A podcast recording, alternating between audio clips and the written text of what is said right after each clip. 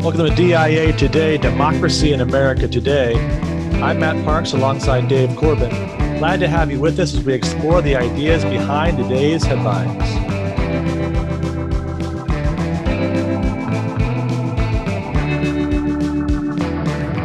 So, last day in Texas, huh, Dave? Last day, I know. It's amazing. The summer's flown by. We've had a great time, met our neighbors this week. Well, we've met our neighbors before that, but had a barbecue and really enjoyed this last week. But California, on to California tomorrow through Arizona. We'll stop at Tucson and hopefully arrive in Pasadena Sunday evening. So, yeah, it's gone by too quickly, but it'll be good to get back to work and to see colleagues and soon see students. It all starts up 2 weeks from tomorrow. So how about yourself? How are things? We're doing pretty well. Yeah, we've got about one more week before the kids get back to homeschool. We're not starting at King's for a while yet, but we will be doing some school around here. So that's starting to be a dawning reality. We've survived a week of 90 plus degrees, all air conditioning all the time, realities that follow from that. So it's supposed to cool off a little bit. Looking forward to that. We've got a run of birthdays that begins in August. So the kids are updating their wish lists and getting all that kind of thing ready, making the plans. As kids do. That's great. That's great. Yeah. Our kids like to plan their birthday dinner about 6 months out. So when you get within a month or two, if your Amazon wish list isn't up to date, you start to feel a little bit nervous. It's crisis time. Yeah.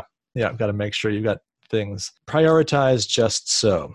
Well, our last show, we focused on the return of sports, which was a glimmer of hope amidst the troubles of our day. Although, if you're a baseball fan, it's been a little challenging start to the season. I think we've got 6 or 8 teams that are currently sidelined. But today, we're back to politics, and we're going to look at the topic of authoritarianism and the rule of law through the lens of one of the big stories of the last week, the ongoing standoff in Portland that pits the Trump administration against the governor of Oregon and the mayor of Portland, federal agents against anarchists, anarchists against Black Lives Matter protesters, and perhaps most importantly, partisan hyperbole against the truth. So let's start with some headlines. Writing for ABC News this morning, Bill Hutchinson gave a nice summary of the situation in Portland.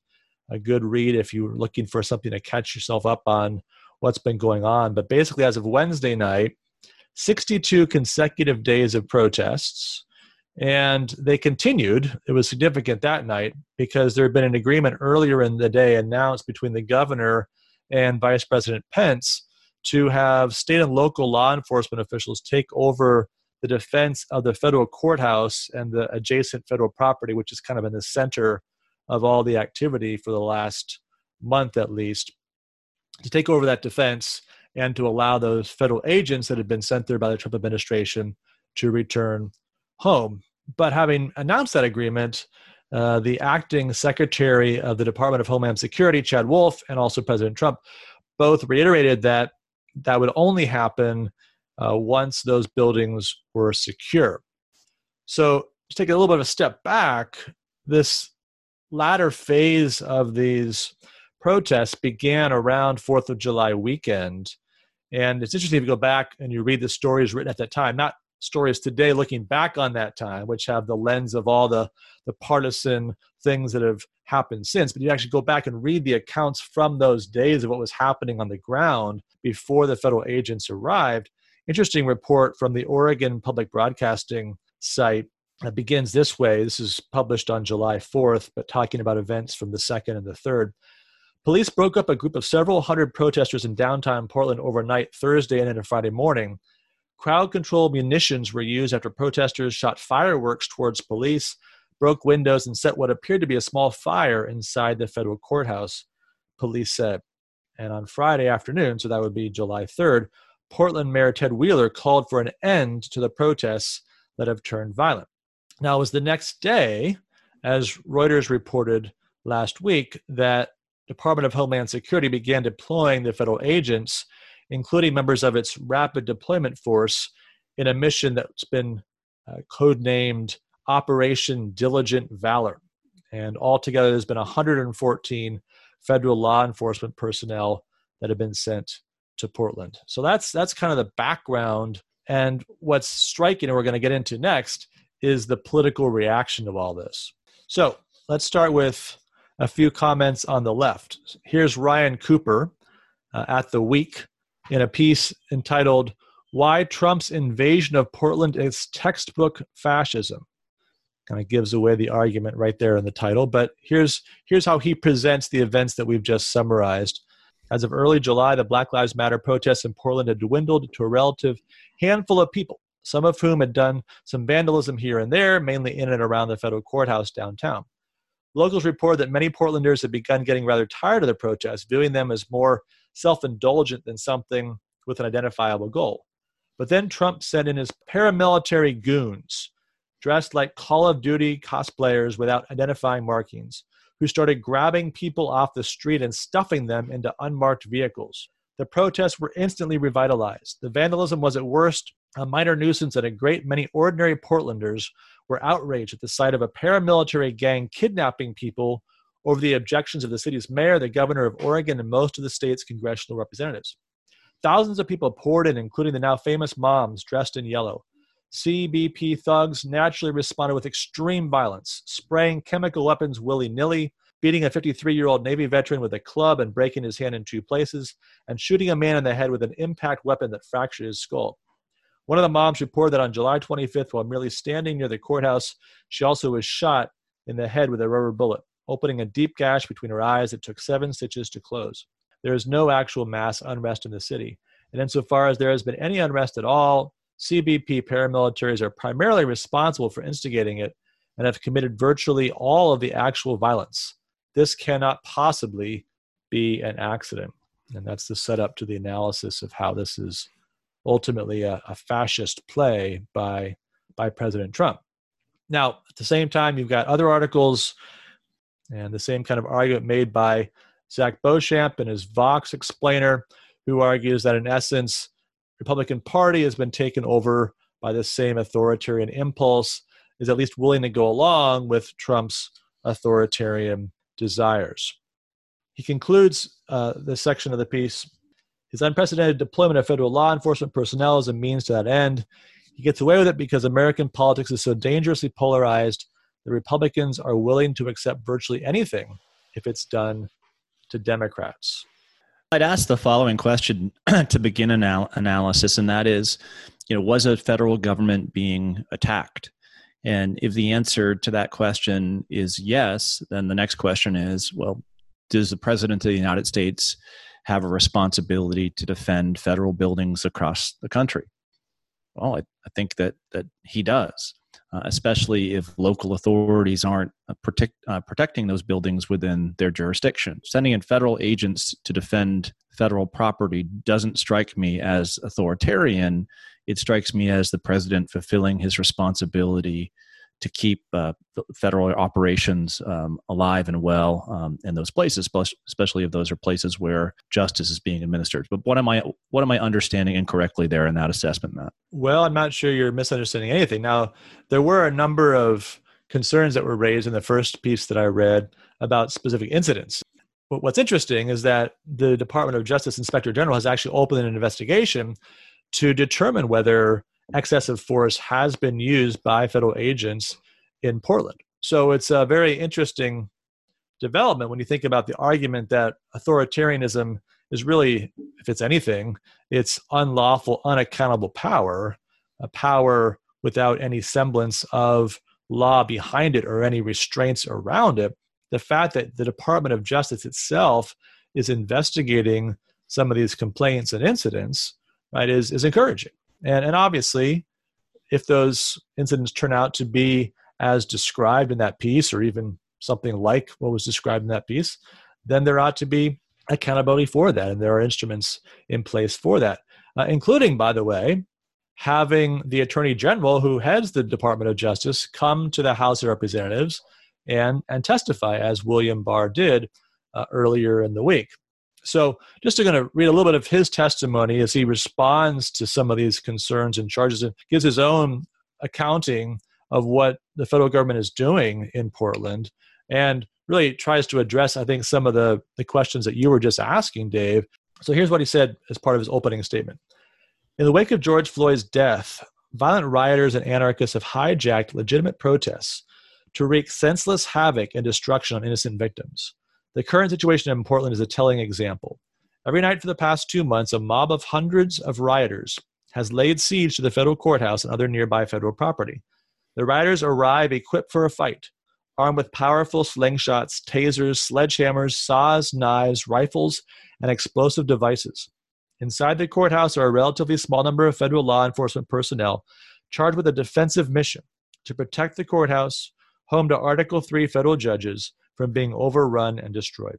What unfolds nightly around the courthouse cannot reasonably be called a protest. It is, by any objective measure, an assault on the government of the United States. In recent nights, rioters have barricaded the front door of the courthouse, pried plywood off the windows with crowbars, and thrown commercial-grade fireworks into the building in an apparent attempt to burn it down with federal personnel inside. The rioters have started fires outside the building and then systematically attacked federal law enforcement officers who attempt to put them out. For example, by pelting the officers with rocks, frozen water bottles, cans of food, and balloons filled with fecal matter. A recent video showed a mob enthusiastically beating a deputy U.S. Marshal who was trying to protect the courthouse, a property of the United States government funded by this Congress, from further destruction. A number of federal officers have been injured, including one severely burned by a mortar-style firework, and 3 who have suffered serious eye injuries and may be permanently blind. Largely absent from these scenes of destruction are even superficial attempts by the rioters to connect their actions to George Floyd's death or any legitimate call for reform. Nor could such brazen acts of lawlessness plausibly be justified by a concern that police officers in Minnesota or elsewhere defied the law. So you see the way he sets up the argument. This is a defense of federal property, and there's an obvious disconnect between anything that would be accomplished by what the rioters among the protesters are doing and any legitimate response to the death of George Floyd. And on that last point, interesting further piece from that ABC article that I mentioned earlier, showing some of the dynamic within the groups that are gathering there in Portland. So this is the reporter writing, in recent days as vandalism, attacks on police and fires ignited in the streets have increased, protesters have become split between those bent on destruction and those who believe the peaceful actions of the Black Lives Matter movement are being drowned out by demonstrators and agitators pushing violence as a means to achieving their goals. On Tuesday night, the difference in philosophy played out in the streets of Portland when a white protester dressed in riot gear set a sizable fire in the middle of a street. A Black Lives Matter protester, who identified himself to ABC News as Neji, ran over and put the blaze out in an incident caught on video. The white protester in full riot gear responded by yelling, "Light the fire again." A frustrated Neji yelled back, trying to explain that inciting violence and destruction was taken away from the BLM message. The white protester responded, "They burned down one police building in Minneapolis, and they defunded the police department." So there's the political bottom line. Right? You burn down buildings, and you get what you want. It really is amazing when you think about the destruction that's taking place or the hope for destruction. You wonder what it would take to open many eyes to the problematic nature of this violence. I think back to 1995 and that horrific bombing of the Oklahoma City federal building by Timothy McVeigh, and what our rightful response of indignation was to that horrific act of violence. Why isn't that the case now? Is it just that it's just not a mass amount of death? There's not 100 people that have been blown to pieces by the actions of a violent party? And will it take that for the country to wake up to the reality that anarchy is no good for the country? Mobs spreading, violence and intimidation is no good for the country. I just don't know, Matt. I don't understand this willingness to accept these tactics as a legitimate type of protest. This lack of proportion that's causing trouble on both sides as we try to understand the broader story of what's going on here.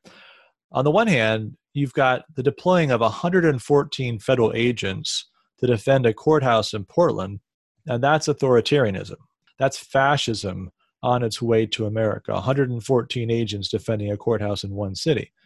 But then on the other hand, you know, you've got President Trump sometimes and others around him talking about universal anarchy, right? As if the whole city of Portland or the whole state of Oregon or whatever is all being given over to this. So, you know, there's just an unwillingness for people to address problems in the context in which they actually exist, and an unwillingness to speak in proportionate terms to the situation. Right? It's right to identify the anarchy and the anarchists as a problem that needs to be responded to, and it's right to respond to that in a way that secures federal property. But it's unnecessary to turn this into something bigger than it actually is on either direction. Right? And I think that's, you know, everyone's kind of looking for that moment where they can prove their thesis, right? That America is going this way, irretrievably lost in this direction, or irretrievably lost in that direction. I've been saying all along that if we had 4 years of Trump, this is how we were going to end up. If we had 4 years of Antifa out there in Portland, this is where we're going to. Everyone wants to be right, and they're looking to be able to lay claim to being right the moment some incident happens that, if multiplied 10,000-fold, would actually be the thing that they predicted, rather than having some sense of proportion and ability to evaluate these events in their proper context, which doesn't require that we ignore in either direction whatever concerns there might be. But we can turn the temperature down just a little bit. And if there's anything that's central to the purpose of this podcast, that's what it is, right? To get some perspective on headlines that require this urgent response from us all the time. So let's turn to our required readings and get some of that perspective. Great. So I have three pieces that I'm going to assign for required reading for today. The first was a book from a study written in 1950. The most famous author of the book was a man named Adorno, and it was titled The Authoritarian Personality.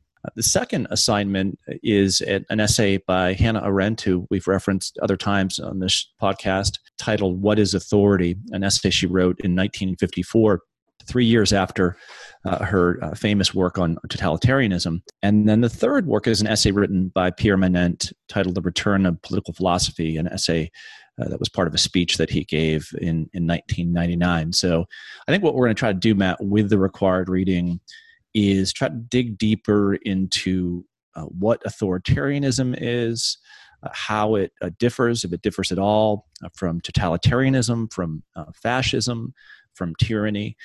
These are terms that are often kind of flown around, pasted upon people with the idea that you can simply call someone something without understanding what the term means. And this is, in fact, a little bit of what I think was taking place with this controversial 1950 study. The study was commissioned because of the awful history of the 1940s, the rise of fascism in Nazi Germany, the anti-Semitism that went along with it.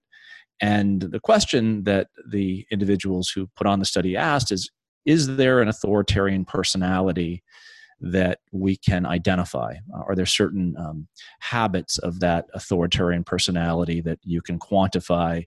And if so, can we figure out who the authoritarians are, how they're created, and hopefully be able to undermine the recreation of this authoritarian mindset from one generation to the next? So, interestingly enough, when the researchers took a look at what they believed was central to the authoritarian personality, they very much look to the efforts, in particular, of Sigmund Freud and his model of psychoanalysis to get to the heart of what's going on with this authoritarian personality. And what's suggested by the authors in the study following Freud's analysis of human nature, Freud, of course, defines human nature as tripartite. It's made up of three parts, not reason and will and passion as of the ancients, but the superego, the ego, and the id. The superego, of course, is that societal or cultural or civilizational consciousness that impresses itself upon the human being. the ego is that level of individual consciousness that we possess, and that id is the inner drive, the primordial aspect of who we are as human beings. And the question of who we are individually and as a society has much to do with the different amount of power that each of these parts of our self possesses. So the authors of the study suggested the following about what they call the authoritarian personality. At the core of the authoritarian personality is a great sense of personal insecurity. It's a person who is insecure in many ways. They're not happy about their own self. And what they do is they turn to a civilizational authority or a cultural authority like Hitler, and they embrace that authority, that superego, and that embracing of that superego really satisfies their id by demeaning other human beings. In this case, this would have been the Jews with Hitler. So you find a group that your civilizational power can attack and kill and defeat, and that at the end of the day satisfies your insecurity or makes you more secure. The authors of this study, of course, believe that in 1950s America, there was abounded this type of human being who could easily fall prey to fascism or authoritarianism. It was really a hit upon not only the type of leader that would produce this among a flock, but many in the American people who for one reason or another were insecure about their way of life. Now, it's not hard to kind of move from that assessment of 1950s America that's drawn from this study and that employment of Freud and his psychoanalysis to see parallels between how we understand the other, our political opponents. So for example, after President Trump was elected in the fall of 2016, sure enough, this notion of the authoritarian personality made its way into many an article that was assessing how could Donald Trump ever be elected by the American people? And the argument went something like this. You know, the American people are insecure. They were looking to a leader like Donald Trump who would point to the immigrant, or point to the minority, or point to the foreigner, and demean or talk in a demeaning language about that individual, and thus in doing so would satisfy that eternal drive within each of these Americans in flyover country that would then make them secure. So what do you make of this notion coming from this study in 1950, Matt? And do you see it as something problematic when you take into account the scope of all politics? Well, I mean, if you go back to the context of the study, this is 1950s early conservative response to communism and the totalitarianism that arose around that. And, you know, we're talking about McCarthy. And so there was a lot of the academic left that was looking suspiciously at the emerging conservative movement and saying, oh, that's really a proto-fascist kind of movement. And, you know, that was an easy case to make if you had a certain construct like the one that you're talking about that you could simply apply and project onto individuals. And, of course, in the same way, right, the conservative movement of 2020 or 2016 can easily be labeled, individuals can easily be fit into this construct so that you can, what's the ultimate goal? Well, to say this is a discredited and discreditable movement, and therefore, ironically, it frees you up for just the kind of, you might say, authoritarian response to that group that you're accusing that group of being willing to use against its own opponents, right? One of the ways in which we use these kind of labels, whether it's fascist or authoritarian or whatever, is not just to describe a present reality or to anticipate a threat, a legitimate threat, but in particular to define certain people as being out of bounds, right? This is how you have your deplorables or whatever the label might be that you don't have to listen to. Once you define somebody as beyond the political boundaries, then yeah, you can fire their supporters, you can dox them, you can try to cause all kind of trouble for them.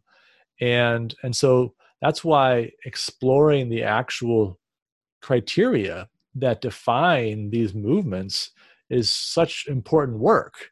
And it's particularly troubling when social scientists and those who have a responsibility to speak responsibly on these matters use these tools in a way that lend themselves to partisan agendas. Yeah, which was a big problem, by the way, with this study, because, of course, you know, not only do you see the rise of fascism in the first half of the 20th century in its ugliest form in Nazi Germany, but you also see the rise of communism. You know, you have your Lenins and your Stalins in the world, and there was no application of the authoritarian thesis to men and women on the left. It was simply a charge made to a certain type of right-wing personality. And I think, you know, it'd be interesting, right, if the theory has anything to it, to apply that theory across the political spectrum. You could say very much that there's a certain personality prone to an adoption of Marxism that might fit into your Freudian psychoanalytic model. Or never mind, Tocqueville describes a soft despotism in Democracy in America. Is that soft despotism a democratic personality type that is prey to authoritarianism? But these social science researchers were not interested in doing that in 1950. I think much like, you know, many a journalist or an opinion leader who floats this title, this tag, is not interested in getting into the question of what the thing is and whether or not the thing adequately applies to this individual or this group of people who are followers. Anyway, I'll move on to my second required reading, which I think does a lot of this kind of differentiating between different types of political behavior that is problematic. I mentioned that Hannah Arendt had written The Origins of Totalitarianism in 1951, and in a later essay, What is Authority, written in 1954, she interestingly takes a look at the differences between authoritarianism and totalitarianism, and makes an argument that there's a relationship between the growth of modern totalitarianism and the disappearance of legitimate authority. So she writes the following at the beginning of her essay. It is my contention that authority has vanished from the modern world. Since we can no longer fall back upon authentic and undisputable experiences common to all, the very term has become clouded by its controversy and confusion. Little about its nature appears self-evident or even comprehensible to everybody. So here Arendt says something very interesting at the beginning of her essay. Authority in and of itself is important to the proper functioning of politics. You might say in the modern world, authority is important to the proper functioning of politics, as is freedom. But if authority gets a bad name, if there can be no common authority present, then this leads to another type of crisis. And she says this is the type of crisis that existed within the 20th century. All of these political movements, she writes, that were intent upon replacing the party system and the development of a new totalitarian form of government took its place against a background of a more or less general, more or less dramatic breakdown of all traditional authorities. We need authority. But what type of authority do we need to secure ourselves against what she believes is the real danger, which is the prospect that we might embrace totalitarianism? Well, the real type of authority that we need, she argues, stands between force and persuasion. There's a certain type of force that you can employ, right, to get someone to do what you want them to do. That's not what she means by authority. It's the employment of physical means to get your way. But authority is likewise not defined as persuasion. It's really kind of a reverence paid to an idea or to a way of thinking that has proven itself correctly. And she says that in the West, this idea of this particular type of authority that falls between force and persuasion had from the ancients, from Plato and Aristotle through the Roman Republic and Roman Empire, through the Holy Roman Church and through the Reformation, and finally to the building up of modern society, had become more and more prominent and more central to the human experience, particularly in the West. But then what happens at the end of the 19th century, due to the growth of nihilism and other relativism and all questioning of whether or not there are absolute truths, this authority is put into a defensive position, and finally it's somewhat removed from the political equation altogether. So she says that, quite interestingly, what happened, right, is that at the beginning of the modern world in particular, those modern political philosophers that wanted their followers to question the authority of the church, the authority of transcendent truth, believed that if they placed authority within the political realm, within the city of man, that this would be a type of authority that we could abide by, it could structure society, we could practice a modern science of politics where authority was rightly appropriated to representatives, etc., and the political picture would take care of itself. But what Arendt is arguing here is that that same doubt that's cast upon transcendent authority eventually, by the end of the 19th, early 20th century, makes its way into a casting of doubt upon immanent authorities. Well, you know, to go back where you started, talking about power on the one hand, persuasion on the other, and then authority in between. I think we often talk on this podcast, we often write, teach about the importance of persuasion, but we recognize that it's impossible to persuade everybody of every point, starting at the very first premise of every argument. This is a point that de Tocqueville makes quite eloquently in the second volume of Democracy in America, where he talks about every society has to have a source of authority of some sort. You can't individually come up with your own judgments about every question. You have to rely on somebody's judgments. And so if it's not going to be some transcendent authority, and if it's not going to be some, say, politically legitimate group of people that we recognize as our superiors in some sense, then who's it going to be? Well, de Tocqueville says in a democratic society, it's going to be the majority. We're skeptical of tradition in democratic societies.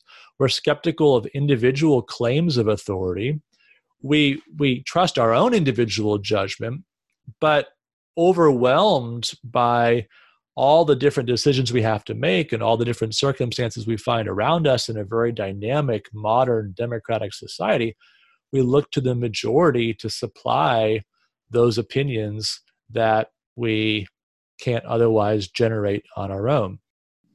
Yeah, and here it's interesting you mentioned de Tocqueville, because I think Arendt very much falls in line with a lot of de Tocqueville's thesis regarding this kind of balancing, or this need for an alliance between the spirit of religion and the spirit of liberty, that one can't properly exist without the support of the other. And Tocqueville's also his mentioning of the United States as a peculiarly different modern political movement, because it's there where Americans, at least originally, are willing to adopt and embrace the idea of a moral dependence upon godly authority, or the authority of nature or nature's God.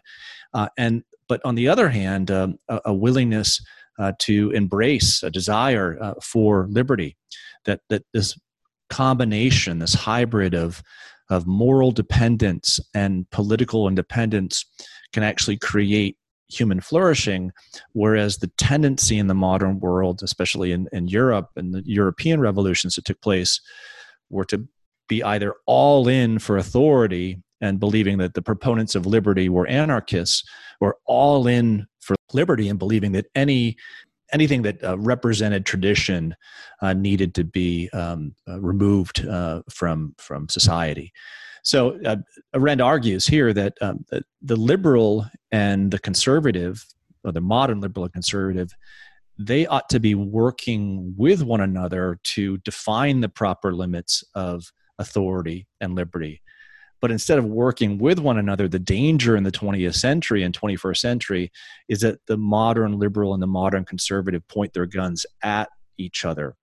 And this allows for the creeping in of a totalitarian climate and a totalitarian takeover of both the liberal movement and the conservative movement. So I'll end by saying this on the piece. One of the great things that she does, most of former students kind of know that I really love drawing pictures of squares and circles and triangles, and that I'm quite an excellent artist, right? You have an amazing gift. There's no doubt about it. Yeah. What I can do with a stick figure is like no other professor in the country. And I'm not, I mean, that's not an overestimate of my abilities, but one of the geometric shapes too. I mean, don't sell yourself short on three-dimensional boxes. I do. I kind of put them in motion as well. It's amazing. I can't wait to get back to the classroom and be able to draw on a whiteboard, but kidding aside, I think that there's one picture that Arendt draws here that I think would be very, very helpful for us just to think about, you know, moving forward and trying to distinguish between these different types of isms that we may not like or want. She says that a lot of the governments that existed up until the modern age were in many ways authoritarian. And if you were to draw a geometric model of what that authoritarian government looked like, it would be a pyramid. But what held that pyramid back from being something that was dastardly to the people who lived under it was that whoever was at the top of the pyramid pointed to a source of authority outside that pyramid, pointed to a source of authority that was an absolute truth that must guide that person's action, or at least help to guide that person's action. And this model of authoritarianism, Arendt argues, differs from the geometric model of tyranny where, yeah, you have the pyramid still in place, but the person at the top of it is not pointing to any authority outside of that pyramid. That person is the final say on any given matter. But here, thirdly, and interestingly enough, when Arendt draws a geometric model of totalitarianism, she says that the model doesn't look like a pyramid, but it looks rather like an onion, where the authority is the leader who is at the core, hidden from sight from the various layers. The structure of the onion, she writes, in whose center is a kind of empty space the leader is located. Whatever he does, whether he integrates the body politic as in an authoritarian hierarchy or oppresses his subjects like a tyrant, he does it from within and not from without or above. All the extraordinarily manifold parts of the movement, the front organizations, the various professional societies, the party membership, the party bureaucracy, the elite formations and police groups, are related in such a way that each forms the facade in one direction and the center in the other. That is, plays the role of normal outside world for one layer and the role of radical extremism for another. The great advantage of this system is that the movement provides for each of its layers, even under conditions of totalitarian rule, the fiction of a normal world along with a consciousness of being different from and more radical than it. I mean, this is the reason why Arendt is most frightened by the prospect of totalitarianism. It's a type of authority that's held over you without you being able to figure out who's actually doing X, Y, and Z. You have to peel off the various layers of the onion to get to what is driving it at its core. So she ends her piece by asking whether or not modern liberalism and conservatism are up to the challenge of totalitarianism. It would take, and I agree with her here, it would take an education in the building up a proper authority of understanding Plato and Aristotle, understanding Roman civic traditions and their appropriation of the Greeks, of understanding the church fathers and Augustine and all the rest to realize how we've fallen into this predicament and what the decline of the West means. But definitely an interesting, kind of an interesting argument that, you know, in an age where you want to label someone as authoritarianism, you might want to remember what is good authority and how does good authority operate within a flourishing political system. One other thing I'll mention, because I know this is of interest to you, Matt, she references the American founding fathers near the end of her piece as really kind of the quintessential moderns who understood authority correctly. What do they get right about authority that secures, or at least initially secures us against the formation of totalitarianism in this country? I guess I'd say probably two things. Number one, they had that ultimate reference point. And so you think about the opening passages of the Declaration of Independence we looked at a few weeks ago, and the invocation of the laws of nature and of nature's God, and the reference to Creator that gives a shape and structure to political life, all of life. But then also when it came to political authority, they always would wed authority and responsibility. And so you find this especially in the Federalist, where there's very careful consideration of how do you ensure that wherever people have power, there's responsibility for that power. And so to think about human authorities being subject to all the weaknesses of our selfishness and our inherent flaws, needing to be accountable for their authority. And in other words, the opposite of what you're describing with that onion, we should be able to point to this person as having acted in such a way that caused this action. And if that action was wrong, we should be able to have some method of holding that person accountable, whether that's through elections or whether that's through hearings. These are the kinds of structures that you put in place because we recognize that human beings wielding power will do so in ways that advance their own selfish good or the good of a cause that's only seeking the partial good, not the whole of justice, unless there are ways of holding them accountable for the right use of that power. And the Arendt's geometric description of totalitarianism begs the question: well, what's at the core of the onion? Is this kind of a Marvel Studios movie where there's just some evil presence there from outer space, some alien force that is driving us to do X, Y, and Z, or can we, using political analysis and using an assessment of phenomena of the 20th and 21st century, come to grips with what may be at the core of this onion, which is where I want to turn to in the third thing that I assign for today, and that is the Manent essay from a speech, The Return of Political Philosophy, where Manent takes a look at the problems that political philosophy and political philosophers have had in the 20th century trying to come to grips with the phenomena of the 20th century. And here Manent highlights the role played by Leo Strauss to really understand what was taking place in the 20th century. Much like an Arendt was trying to understand what was taking place in totalitarianism, Strauss also was trying to figure out, how do we get to Nazi Germany? How do we get to the growth of Soviet communism? What happened? And in following Strauss, Manent suggests the following, that we ought to look back to the classical political science of Plato and Aristotle, because these classical thinkers understood the regime type that makes itself apparent in the 20th century, and that regime type is the regime of the tyrant. Now, Strauss, Manent notes, carefully avoids the word totalitarianism when defining modern tyranny. But Strauss says something different, and it's kind of interesting here. He says that the classical thinkers like Plato and Aristotle, they understood tyranny well, and they even understood that there could be the prospect of a modern tyranny. It did not elude their grasp. So Strauss, Manent argues, carefully avoids using the word totalitarianism in his description of what's taking place in the middle of the 20th century.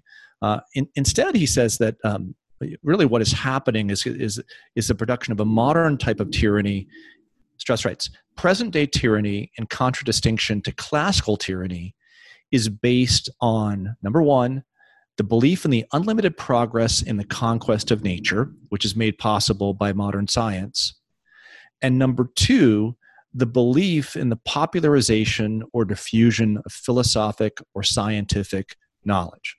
Let me just take a step back real quickly. So the difference between classical tyranny that is lawless and modern tyranny that is lawless is that the modern tyranny that we see in the 20th century was, A, driven by the belief that the conquest of nature was possible, and B, that knowledge, philosophic and scientific knowledge, could be popularly diffused.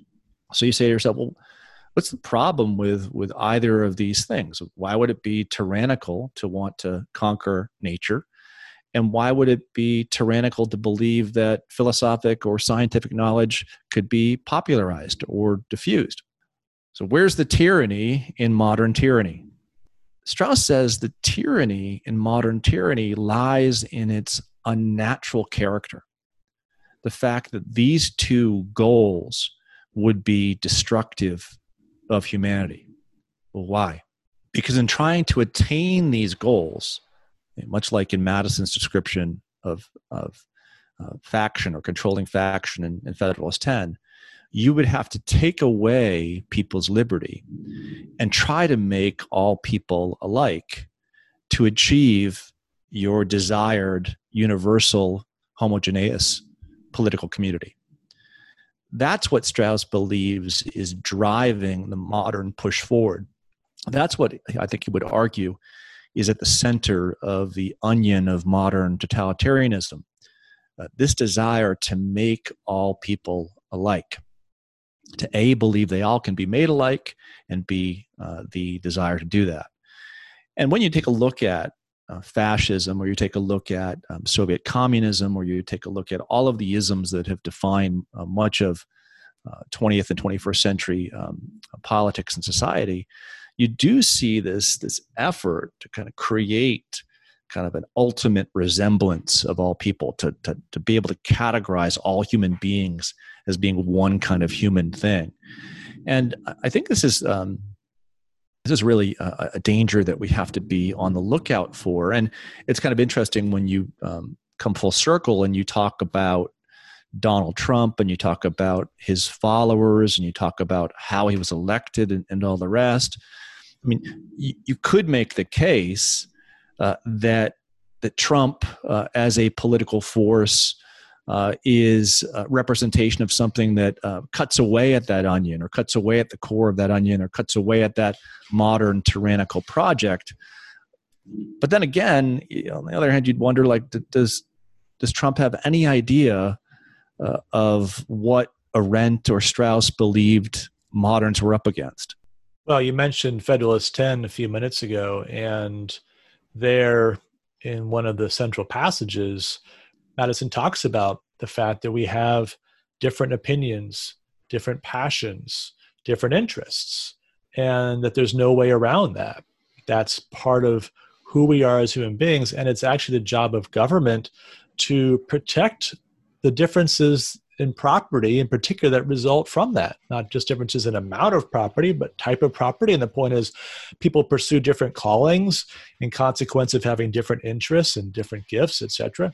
And so a government that seeks to get rid of those distinctions is, on the founder's account, acting in a way that's quite contrary to nature. Does that mean the government can't look for ways to mitigate the harm that comes to those who suffer great deprivation or anything of that sort? No, that's not the problem. But the idea, the project of making all the same is a deeply unnatural project that Madison rejects at the very beginning of Federalist 10 before he moves on to what ultimately turns out to be, as he claims it, a Republican solution to the problem of republics, by having a clash of various interests and having mechanisms that channel those interests toward ultimately producing majorities that are in favor of justice and the public good, as he's able to triumphantly announce at the end of Federalist 51. So it's a very different approach, ultimately aiming to achieve justice, now a justice grounded in the genuine nature of who we are as human beings, in the actual moral framework we were talking about earlier, a justice that is not based on imagined utopian vision for human life, but actually is grounded in who we are as human beings. But that justice can actually be achieved not through forced homogenization, but through Republican mechanisms, Republican institutions, and Republican virtues that surround and uphold those. That's the alternative. Does Donald Trump represent that alternative? Not intentionally, not well. I think that what Trump does do is hold out the reality of difference, that this is one of the things that his supporters, I'd say his more thoughtful supporters, find attractive in Donald Trump, that he holds out the prospect of difference and resists those that would homogenize, resists those that would force you to affirm a certain set of approved progressive propositions or the like. But he does so in such a ham-fisted way as to almost discredit the cause and to make it difficult to claim that the defense of difference is something that can be ultimately noble, liberal, Republican, a pathway toward justice. It just seems like being a jerk or being a crank or enjoying shocking people for the sake of shocking people. Yeah, it's interesting. Benent kind of ends the essay on this note. He says that, he writes that we need to recapture something of what democracy has left behind in its march. So here he notes that there's a tendency within democracy to move in the direction of totalitarianism, like Arendt. His modern democracy has successfully asserted and realized the homogeneity of human life, but it is now required to try to recover and salvage the intrinsic heterogeneity of human experiences. So on his point with Trump would do much better to, when necessary and when possible, to successfully assert those aspects, those aspirations that we have, that any human being has, that might be realized within a democratic age. And I think the more that he did that, along with defending the differences that we have and making the case that we're not all going to be alike, and that standards can be in place and that they could be applied, the more his presentation would be balanced, I think better received, the more presidential he would be in presenting kind of a proper form of democracy to not only his followers, but to the country at large. Well, that's what I have for today. I'm getting bombarded with rain and a storm out there. You may hear this in the background of the recording, but my last day in Texas is an interesting one weather-wise. So. All right. Very good. Well, yeah, a good thunderstorm. That seems about right for this time of year in Texas. That's good.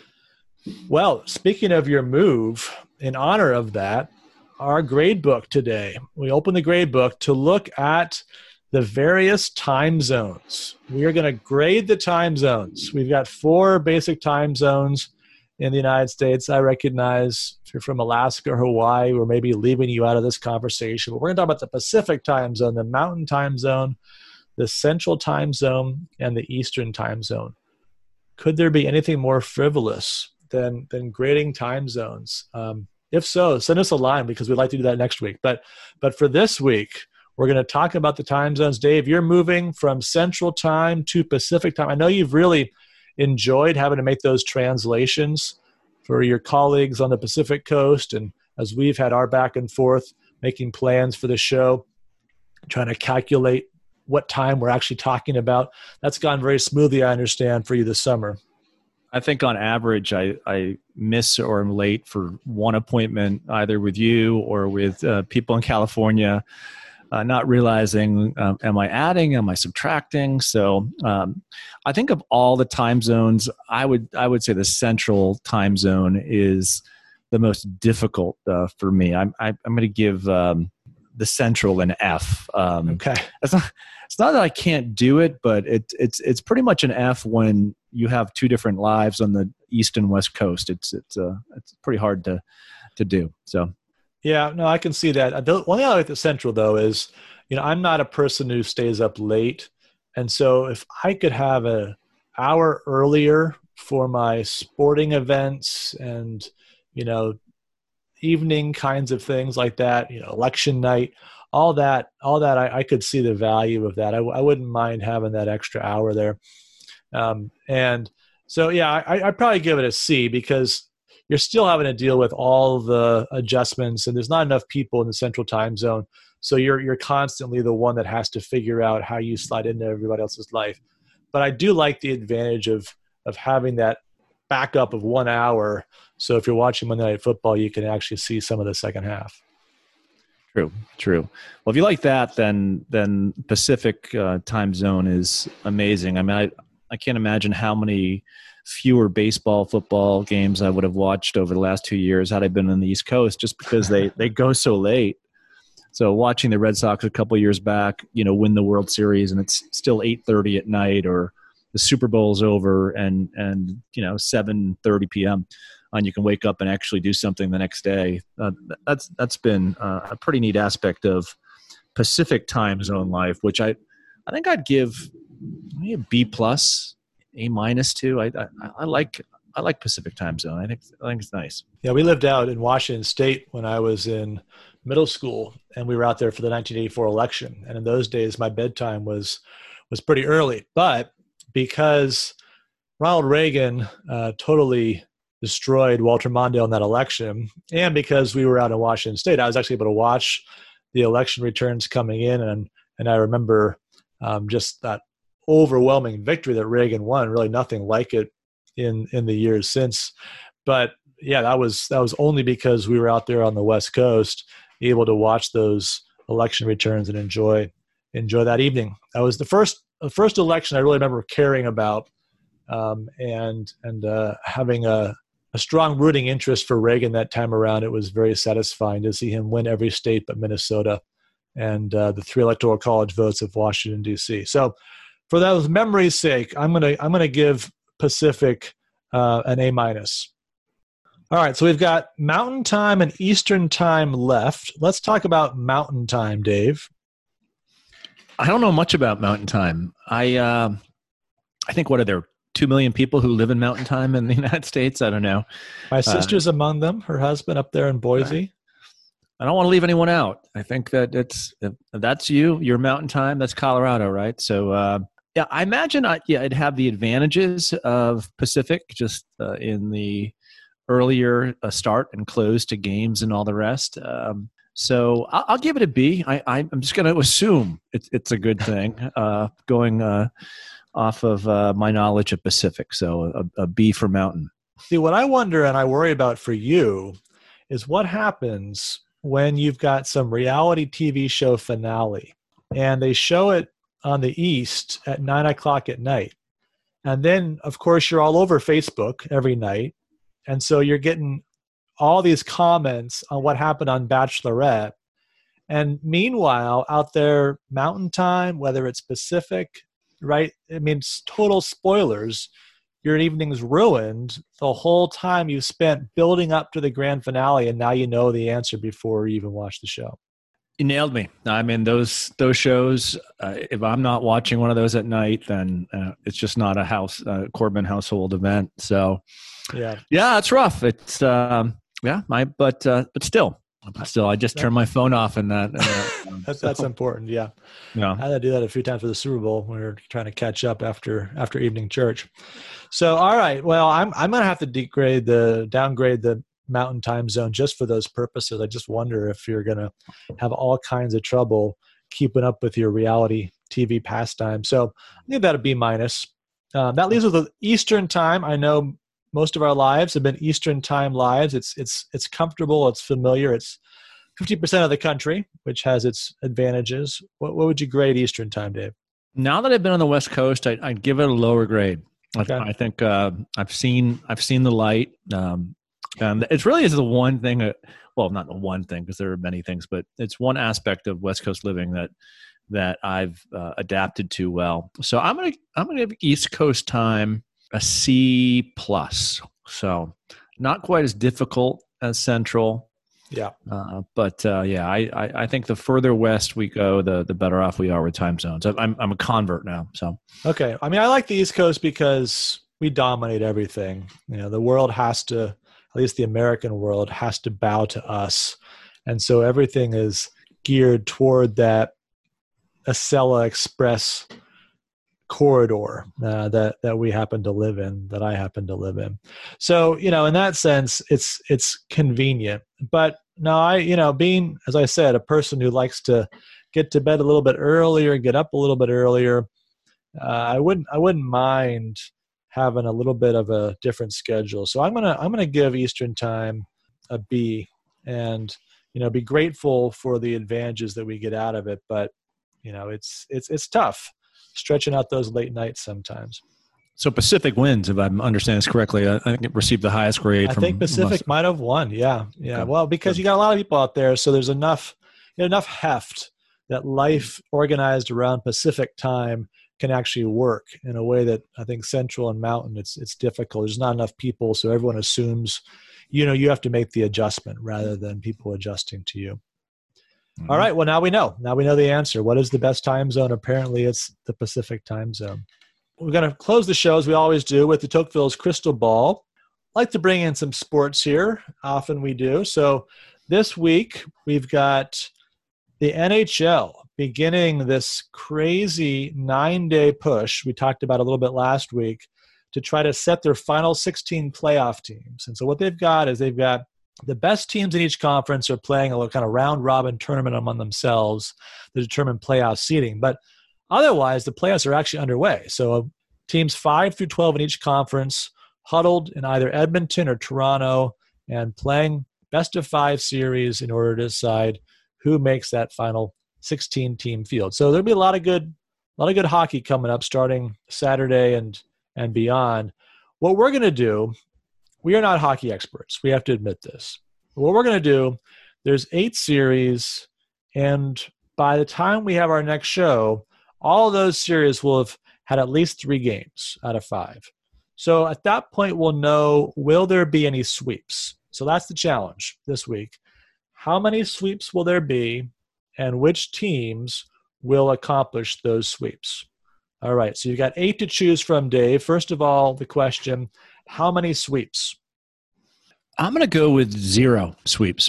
I actually think this is going to be fairly competitive, and I think we're going to have. I mean, I would love this too if we'd have 8 5-game game series. Can you imagine that? Can you imagine eight season-ending games? Wouldn't put it past hockey to pull that off. So. I'm going to go with that. I think 0 sweeps, and hopefully we'll see a lot of good competition here. So how about you? Yeah, I think that's very possible. I think it's improbable just because playoff series, even in competitive leagues, there's often a sweep or two. I'm going to say 2 sweeps. I like Pittsburgh to sweep the Canadians. Sorry, Montreal fans out there. And I like Toronto playing at home to sweep the Columbus Blue Jackets. Now, that'll be a little bit of an upset in the sense that Toronto hasn't won a playoff series since 2004. So a lot of years of struggle for Toronto, but it just feels like this is a crazy year. Crazy things are happening all through the sports world. So why not? Toronto gets back on the horse. They've got the one team in the East with the home ice advantage. Toronto, the 8 seed, sweeps the 9 seed, Columbus Blue Jackets, and off they go. And who knows? On to a series against the number 1 seed in the Eastern Conference, whoever that turns out to be. We've got one more thing to predict before we go. Almost forgot. It's expected, at least, that Joe Biden will make his vice presidential announcement sometime next week. Maybe before we tape the show, maybe after, but we're going to take our chances, and we're going to make that call right here, right now. Dave, we graded some choices a couple weeks ago. Mm-hmm. We kind of said who we thought Biden should pick, but now let's talk about who we think he will pick. What do you say? Well, he's up by probably 8 to 10 points right now, and I think he's probably feeling pretty confident about where he is. And my guess is that he probably wants to pick that individual who he thinks has the most legitimate shot at becoming president if he were to falter. And I think that individual, not that she's of my political persuasion, as I mentioned a couple shows ago, is Elizabeth Warren. And I think that will be his choice. So it definitely is a little bit of a long shot given the final group of candidates for prospects for the position. But I think Biden Warren will be the ticket for the Democrats. Okay. Well, I'm going to do the same thing. As we were grading them out last time, I said I thought that Susan Rice would be the best choice for him. And I actually think he's going to pick her. He's one of those people that seems to like loyalty, seems to have people that he trusts, likes to have those around him. And so I think she's the kind of person he's got a good working relationship with from the Obama administration. So we'll see, but that's my prediction. That's a good choice. I actually, if it were not for Warren, I would probably say Rice. And you've seen the President Obama more involved in the Biden campaign recently. So if that is leading us on to think that it may be a Obama loyalist, then Rice definitely would be that person. So real interesting. We're going to see here coming up soon. That's it for this week. So thanks very much for listening. As always, grateful for your support. Please remember to subscribe and to review the show on Apple Podcasts, Google Play, Spotify, and Stitcher. And we look forward to talking to you next week.